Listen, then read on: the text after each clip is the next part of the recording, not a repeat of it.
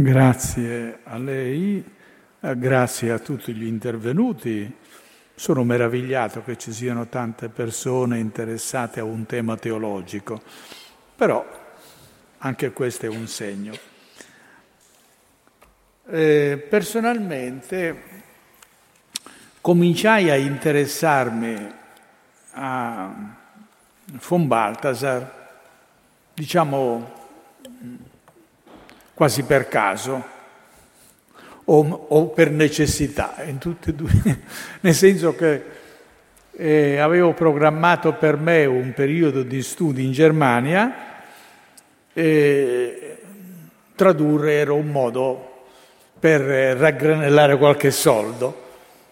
L'editore italiano di von Balthasar, Jacabuk, mi invitò allora a tradurre il primo volume di questa opera monumentale, come è stato detto, Gloria, una traduzione a dire il vero, no, mm, pertinentissima, ma che non rende la sfumatura del vocabolo tedesco, Herrlichkeit. Eh, non è gloria, è la gloria del Signore la gloria del sovrano, Herrlichkeit. E traducendo provai subito la difficoltà di rendere il termine usato da von Balthasar fondamentale. Il sottotitolo del primo volume era Visione della Gestalt. Come tradurre questo termine? Gestalt. Eh, un traduttore francese bravissimo, Robert Givor, l'aveva tradotto con figura. E io l'ho tradotto, non tutti i traduttori di von Balthasar, anche della stessa opera, hanno fatto questa scelta, l'ho tradotto invece con forma. Schau der Gestalt di per sé è visione della forma, ma io, a partire dal fatto che spesso questa Schau nel libro viene chiamata Wahrnehmung, percezione, l'ho tradotto con percezione della forma.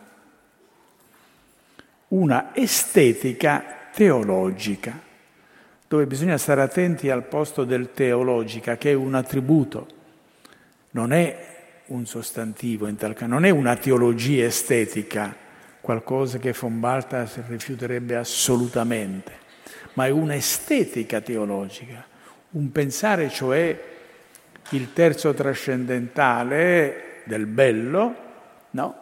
all'interno della teologia.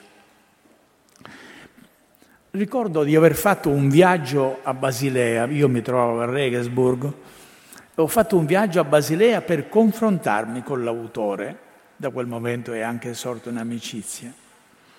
E lui in un primo tempo rifiutò la mia traduzione, forma. E io insistetti, gli spiegai il perché, che dirò anche a voi subito, promettendogli, perché lui era molto attaccato alla traduzione francese, figura, promettendogli al tempo stesso una nota in cui avrei chiarito il modo in cui usava il termine. Perché, eh, a mio avviso, quella gestalt va tradotto con forma e non con figura. In una mh, mm, intervista successiva, del 76, io sto parlando dell'anno 71, ma von Balthasar stesso, un'intervista rilasciata alla Herder Correspondence, come dire, eh, chiarì la sua ispirazione. Nella teologia cattolica del se- della seconda metà del secolo passato due figure hanno dominato un tedesco e uno svizzero. Il tedesco è Carlo Rahner, gesuita, lo svizzero è von Balthasar, anche lui gesuita. Dirò poi perché lascia l'ordine dei gesuiti. E... Ma tra i due non correva buon sangue. Ci fu addirittura un libretto molto duro, molto brutto a mio avviso, di von Balthasar che prendeva di mira tutta l'opera, tutto l'impianto teologico di Carlo Rahner. Cordula è il titolo di quel libretto. In quell'intervista però eh, von Balthasar gettò per così dire acqua sul fuoco della polemica. E lui eh, dichiarò esattamente così, mi pare importante questa citazione. Io considero Rahner, globalmente visto, come la più elevata potenza teologica del nostro tempo ed è evidente che egli mi supera ampiamente per la sua forza speculativa, ma le nostre posizioni di partenza sono state in verità sempre diverse. C'è un libro di Simmel che porta come titolo Kant e Goethe. Rahner ha scelto Kant, o se si vuole Fichte, e cioè la prospettiva trascendentale. Io, come germanista, ho scelto Goethe. La forma, dice lui, la forma indissolubilmente unica, organica, che si sviluppa. Penso qui alla metamorfosi delle piante di Goethe, questa forma della quale Kant non viene a capo realmente nemmeno della sua estetica. E allora qui forma viene giocato contro trascendenza. Forma con riferimento a Goethe. Dopo quell'intervista io ho comprato, non conoscevo nemmeno il titolo di quest'opera di Goethe, allora, La metamorfosi delle piante di Goethe. E effettivamente eh, lì si trova una chiave, nelle prime pagine proprio, eh, nelle prime pagine di quel libro, eh, si trova la chiave un po' per capire il suo pensiero sulla gloria. Goethe, che era anche eh, un autore eh, di, naturalista, con, si contrappone nell'osservazione delle piante al metodo analitico di Linneo. Dice perché studiare la natura, classificando, distinguendo e via dicendo, sì, è vero, ma non si coglie la cosa più importante. E la cosa più importante non sono i singoli elementi, ma ciò che li unisce, ciò che li organizza, ciò che li fa vivere, ciò che si sviluppa rimanendo identico. E allora la metamorfosi delle piante studia eh, proprio come nelle singole piante la forma, dall'inizio alla fine, questa forma che unisce il tutto sia sempre la stessa, sempre in sviluppo. È chiaro che questa maniera di avvicinarsi alla realtà non è l'analitica, ma la contrapposizione a Kant, tra parentesi, è un po' fittizia. Lo stesso Goethe, che non amava la critica della ragion pura, cioè l'analitica trascendentale, poi si diceva entusiasta della critica del giudizio, guarda caso, l'estetica di Kant. Quello sì che per Goethe era un grande libro. Ecco, allora eh, cosa significa questa scelta però di campo? Il contesto teologico nel quale si muove von Balthasar. Abbiate un po' di pazienza, poi arriverò al, a, a spiegare cos'è la gloria per lui e qual è il centro della sua visione, della sua spiegazione. Tutta la teologia del Novecento, tutta dico la teologia del Novecento, ha un suo punto di origine, che non è nemmeno teologico, è filosofico ed è l'opera di Maurice Blondel. Questo mh, mm, filosofo francese, alla fine dell'Ottocento e nei primi anni del Novecento, sviluppa quella che viene chiamata l'apologetica dell'immanenza. Lui, come dire, è stanco di tante presentazioni del cristianesimo che ne fanno un dato estrinseco rispetto alla interiorità umana, rispetto a ciò che l'uomo vuole, rispetto allo spirito umano. È qualcosa che cade nella teologia neoscolastica e in genere nella teologia dominante della fine dell'Ottocento, era qualcosa che viene dall'esterno, che si appiccica per così dire all'uomo e che viene provato sempre a partire da argomenti esterni? A quello che è l'uomo stesso nella sua soggettività, nella sua interiorità. Sviluppa il suo pensiero fondamentale in un'opera che si chiama L'Action, l'azione, tradotto anche in italiano, tra parentesi, e da lì, eh, e da lì domina, proprio attraverso quest'opera, domina un po' tutto il dibattito teologico della prima metà del Novecento. Cosa si tratta? Cos'è invece importante per Blondel?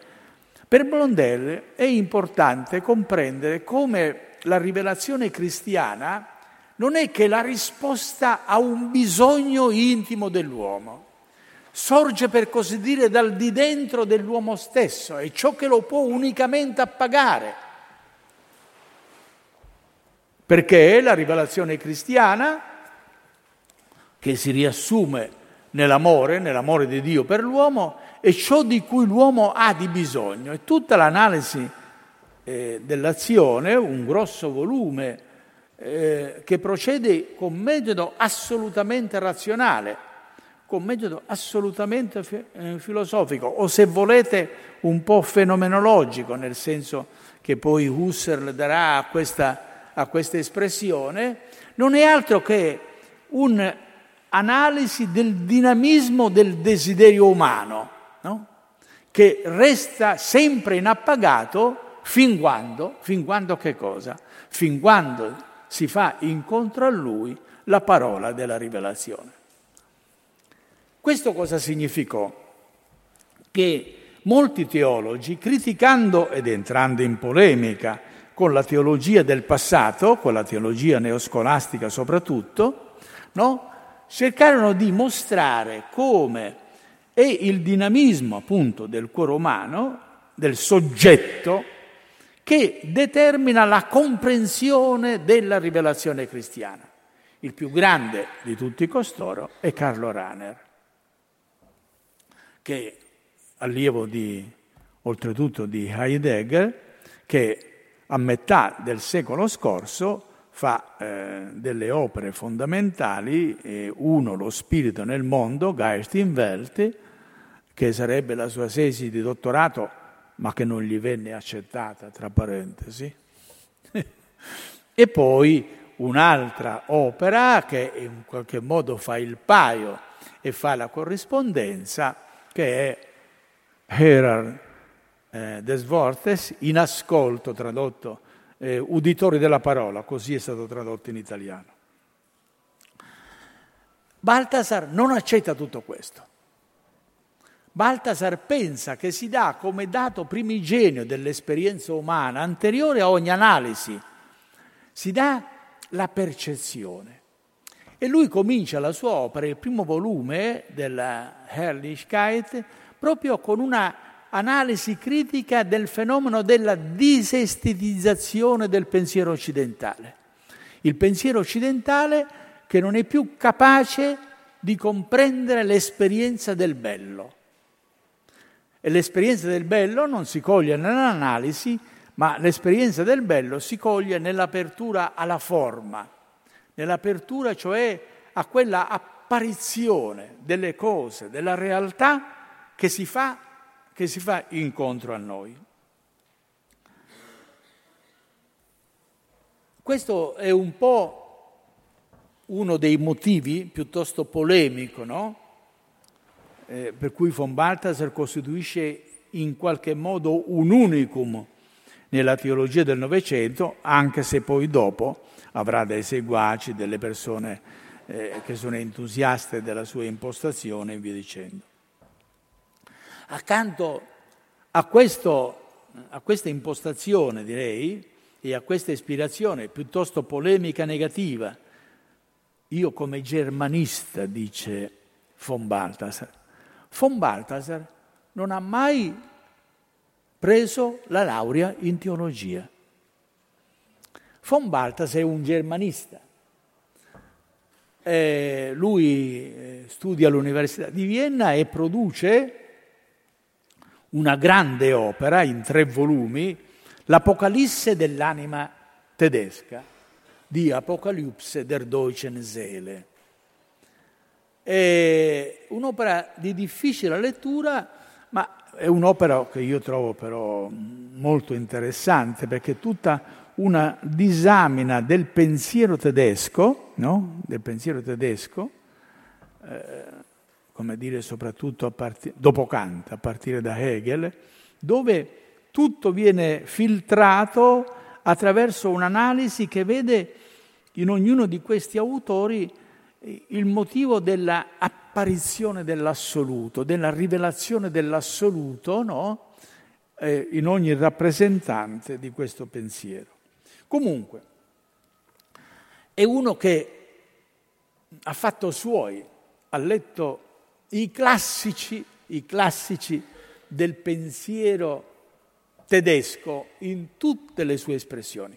Ritengo, e non esagero, era oltretutto quello che affermava anche uno dei suoi maestri, De Lubac, che sia il più colto di tutti i teologi dal Novecento in avanti. È spaventosa la sua conoscenza della cultura, Oltre, ed è anche un musicista.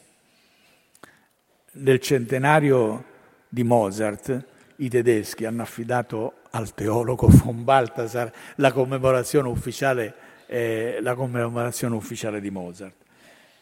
Accanto, eh, accanto, a questa contrapposizione a, a Raner, con il quale eh, studia praticamente assieme negli stessi anni, eh, eh, von Balthasar ha un altro maestro, dimenticato, penso che il suo nome non vi darà nulla.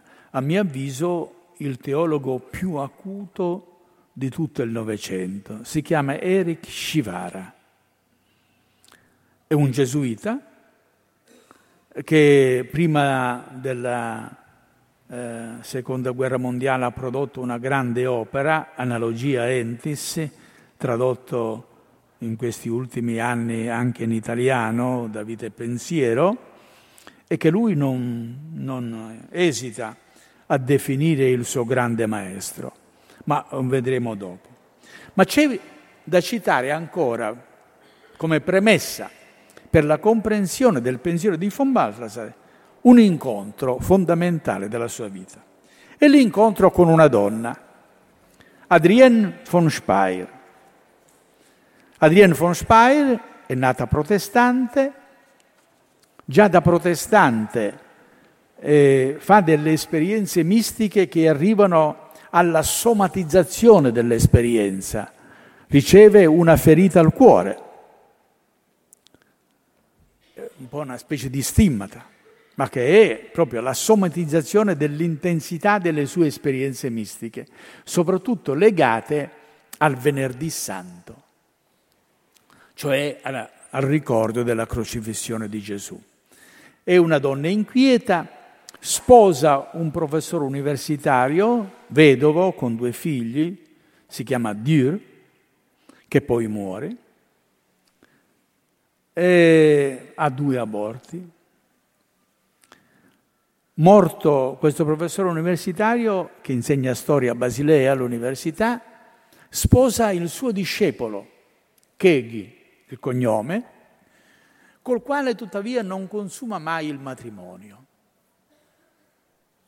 Questa donna è insoddisfatta della versione protestante, chiamiamola così, della fede, cattolica, della fede cristiana e nel 41, nel 40-41, non so esattamente, incontra von Balthasar che allora è assistente degli universitari a Basilea, gesuita nasce un'amicizia spirituale fortissima e qualcosa che non è così raro nella storia della Chiesa. Un rapporto di amicizia, dico, spirituale, ma un rapporto di confessore e penitente.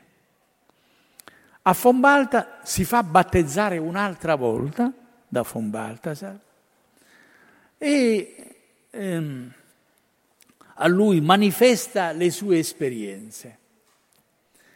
Queste esperienze, no, a partire ehm, dal 1941, si equiscono, ma non più tanto con riferimento al venerdì santo, ma con riferimento al sabato santo, cioè alla contemplazione del Gesù morto, del Gesù disceso agli inferi. Ed è, eh, ed è um, attorno a queste esperienze che questa donna comincia a comunicare a von Balthasar, il quale scriveva sotto dettatura, stenograficamente, tutte le manifestazioni di questa donna. Per von Balthasar, eh, Adrienne von Speyer resta la più grande mistica di tutti i tempi.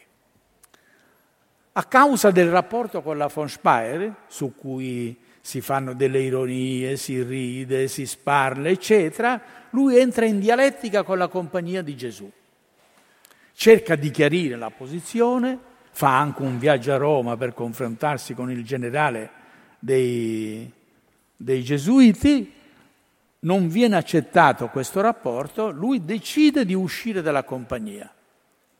Per un po' di tempo è battitore libero fin quando non troverà un vescovo che lo riceve come semplice prete nella sua diocesi, è il vescovo di Coira, in Svizzera, e lui per tutta la vita resterà quindi un prete incardinato a Coira. E, e a, cosa abbiamo in, in questo fenomeno? Abbiamo una mistica che si incontra con il teologo più colto del suo tempo. E a partire da questo momento la teologia di von Balthasar, no? con tutto il suo enorme bagaglio di conoscenze, soprattutto patristiche e della padrologia orientale, sarà di fatto una lettura dell'esperienza mistica di von Speyer. Ecco, accanto a questo ultimo fatto, von, von Balthasar, quando entra nella compagnia di Gesù, molto giovane, ancora dottorato non ancora finito di germanistica, va a studiare a Lione, dove c'è un grande maestro, de Lubac, che diventerà poi oltretutto cardinale, come diventerà cardinale anche eh, von Balthasar. L'ultimo anno della sua vita chiede a Dio però di morire prima che gli venga conferita la dignità cardinalizia e muore prima, proprio appena nominato cardinale, muore prima. E è un riconoscimento postumo che fa la Chiesa di von Balthasar. I vescovi svizzeri non vogliono che von Balthasar vada al concilio e lui non partecipa al concilio. È stato detto giustamente che è stato uno di coloro che l'hanno preparato, ma lui resterà sempre un po' estraneo al Concilio Vaticano II, proprio per questo motivo stesso. Anche se poi, dicevo, c'è questo riconoscimento postumo eh, mm, della sua persona. Quali sono le opere a cui farò riferimento? Le opere più importanti che contengono quello che in breve cercherò di dirvi. Nel 1945 un'operetta, Il cuore del mondo, tradotto in italiano eh, non si trova più, credo, eh, dalla, dalla Morcelliana.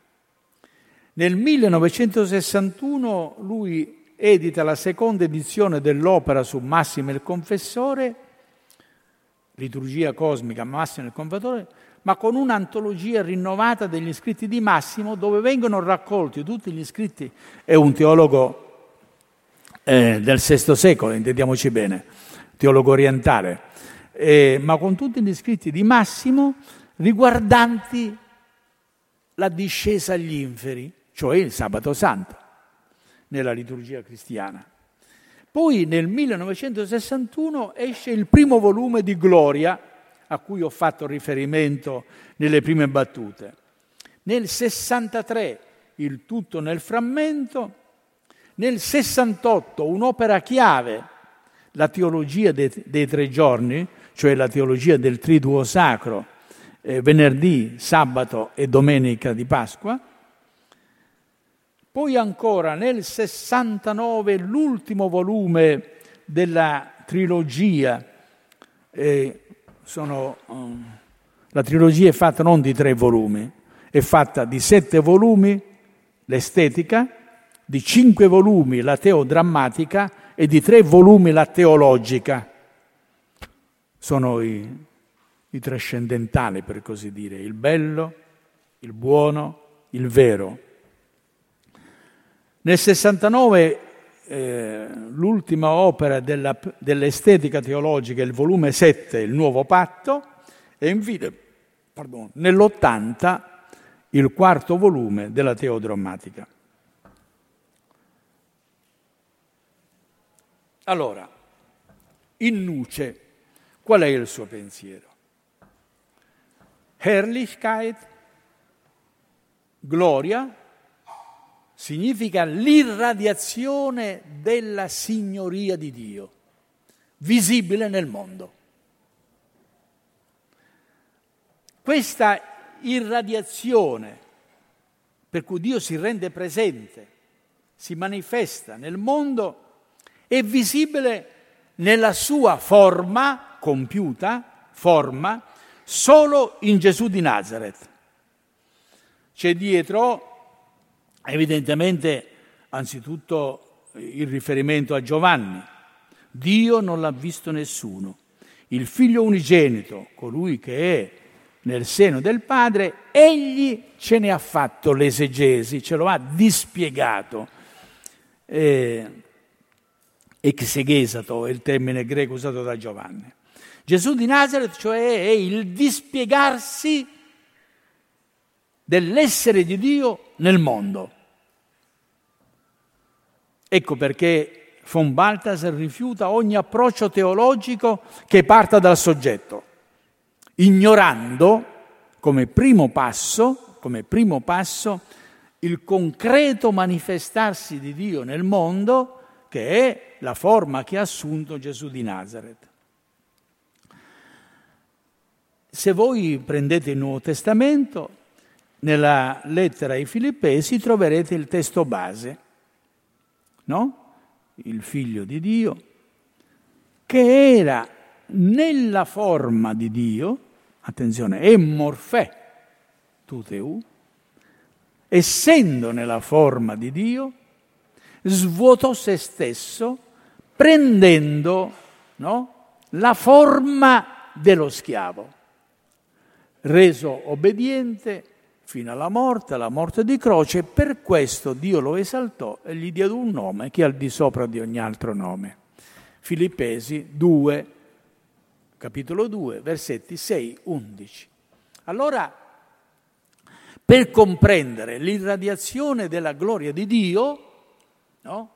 la gloria, dobbiamo contemplare, ecco la visione della forma, dobbiamo contemplare la forma concreta che Dio ha assunto in Gesù di Nazareth.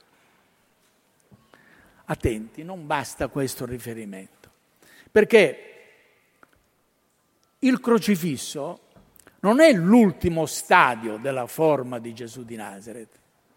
Nel credo cristiano noi diciamo che eh, fu sepolto, fu sepolto e discese agli inferi. Gesù cioè scende all'inferno, fa l'esperienza dell'inferno. Questa è l'ultima forma che assume Gesù, non soltanto il venerdì, ma anche il sabato santo, il momento del silenzio, in cui Gesù non ha più parole, in cui Gesù non ha più espressione, in cui Gesù è cadavere e fa l'esperienza di coloro che abitano nell'Ade, che sono lontani da Dio.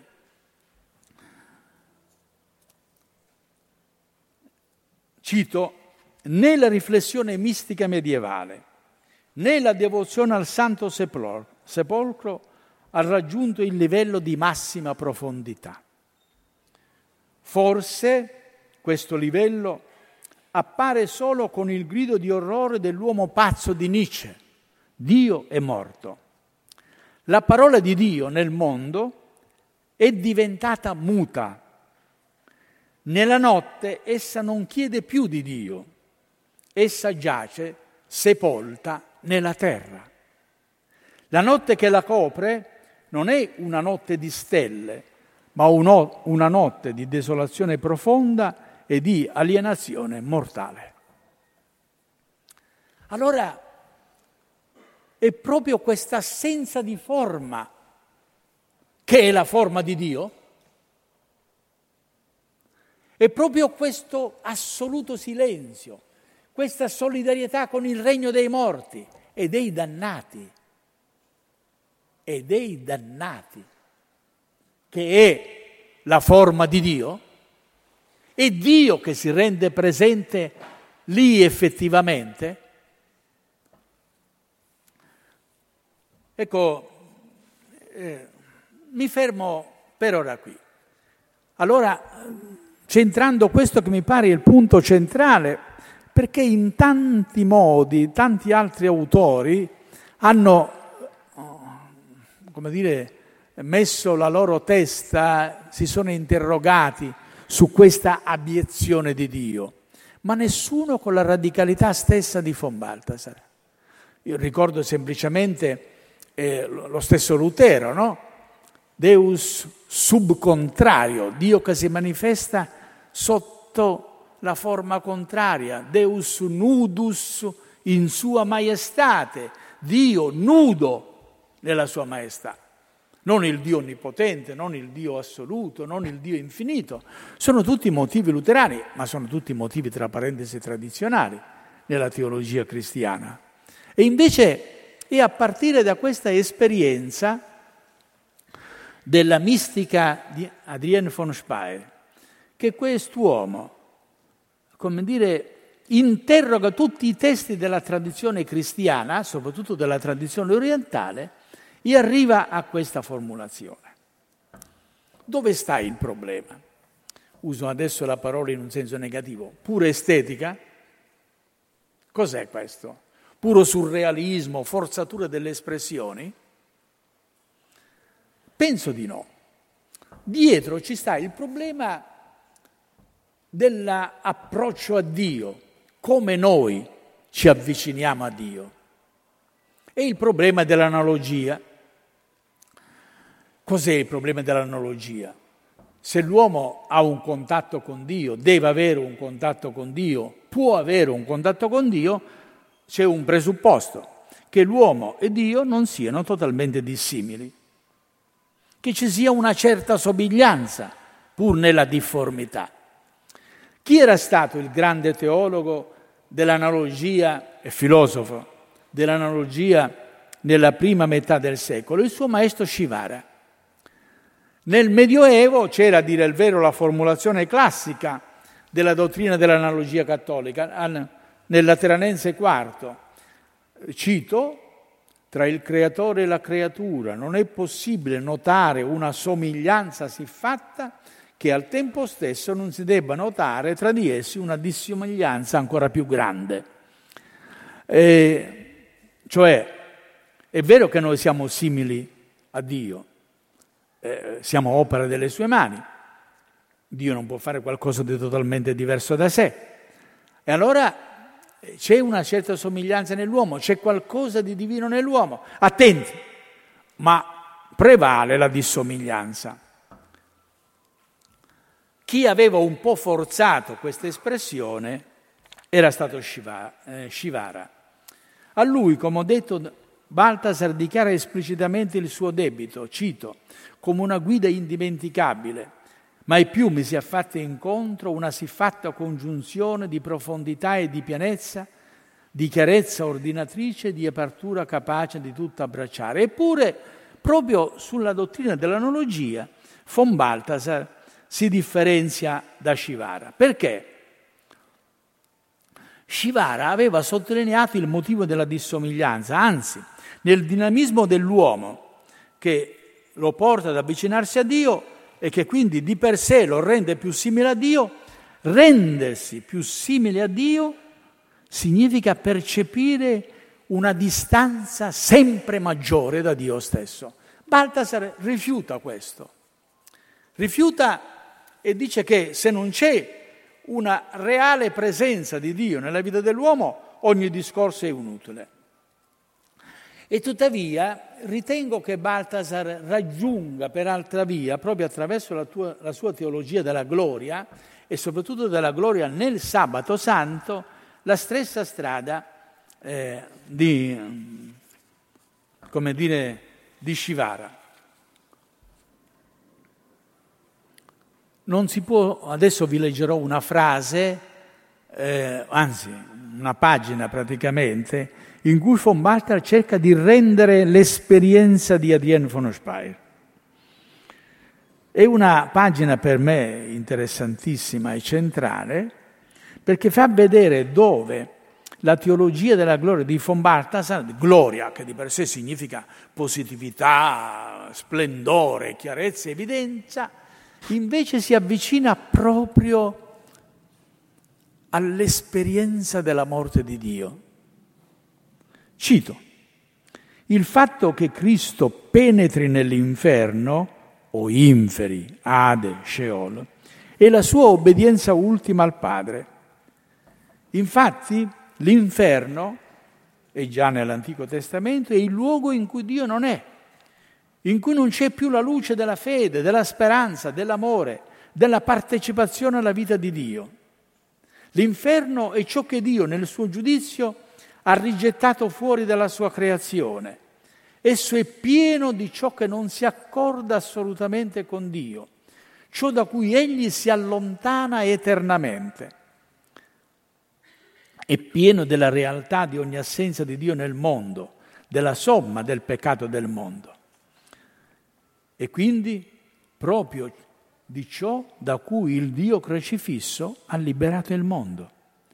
Egli incontra nell'inferno non come trionfatore pasquale, ma nell'estrema notte dell'obbedienza, della vera obbedienza del cadavere, la sua propria opera di redenzione, l'orrore del peccato staccato dagli uomini. Egli lo attraversa senza lasciar traccia, perché nell'inferno e nell'essere morto non vi è direzione nel tempo e misura in tutta la sua estensione la sua infermità. Fa esperienza del secondo caos. Qui egli è privo di ogni luce spirituale proveniente dal Padre e deve, nella pura obbedienza, cercare il Padre là dove non lo può in nessun caso trovare. Eppure questo inferno è un ultimo mistero del Padre in quanto creatore che ha dato la libertà all'uomo. E così il figlio fatto uomo prende conoscenza sperimentalmente in queste tenebre di qualcosa che fino allora era stato riservato al Padre. L'inferno è visto così, nella sua ultima possibilità, un fatto trinitario. Nel sabato santo il Padre ne consegna la chiave al Figlio. Credo che il mio tempo... Va bene, ancora cinque minuti. Eh, sintetizzo allora quello che avrei ancora voluto dirvi. Eh, cosa significano queste parole?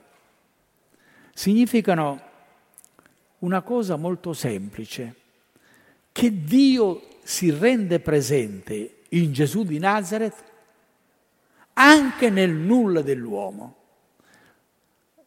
Il suo maestro Shivara, eh, in un periodo susseguente a queste pagine, negli anni 70, ha scritto un grande saggio, Commercium.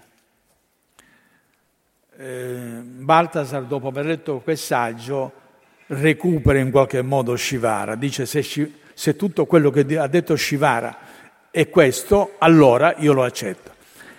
Dove Shivara costruisce tutto attorno alla, a un testo della seconda ai Corinzi, capitolo quinto, versetti 17 e 21, dove si dice che Dio ci ha scambiati, viene tradotto con riconciliati, ma il verbo catallasso in primo luogo significa scambio, scambio. Ci ha scambiati con sé nel figlio, perché il figlio che non conosceva peccato fu fatto peccato. Il padre lo fece peccato perché noi diventassimo giustizia di Dio in lui. È un testo che ha fatto sempre scandalo, dovete sapere che soltanto l'ultima traduzione italiana della CEI lo traduce alla lettera, perché prima quelle poiesen lo fece peccato, veniva tradotto lo trattò da peccato, non lo fece peccato.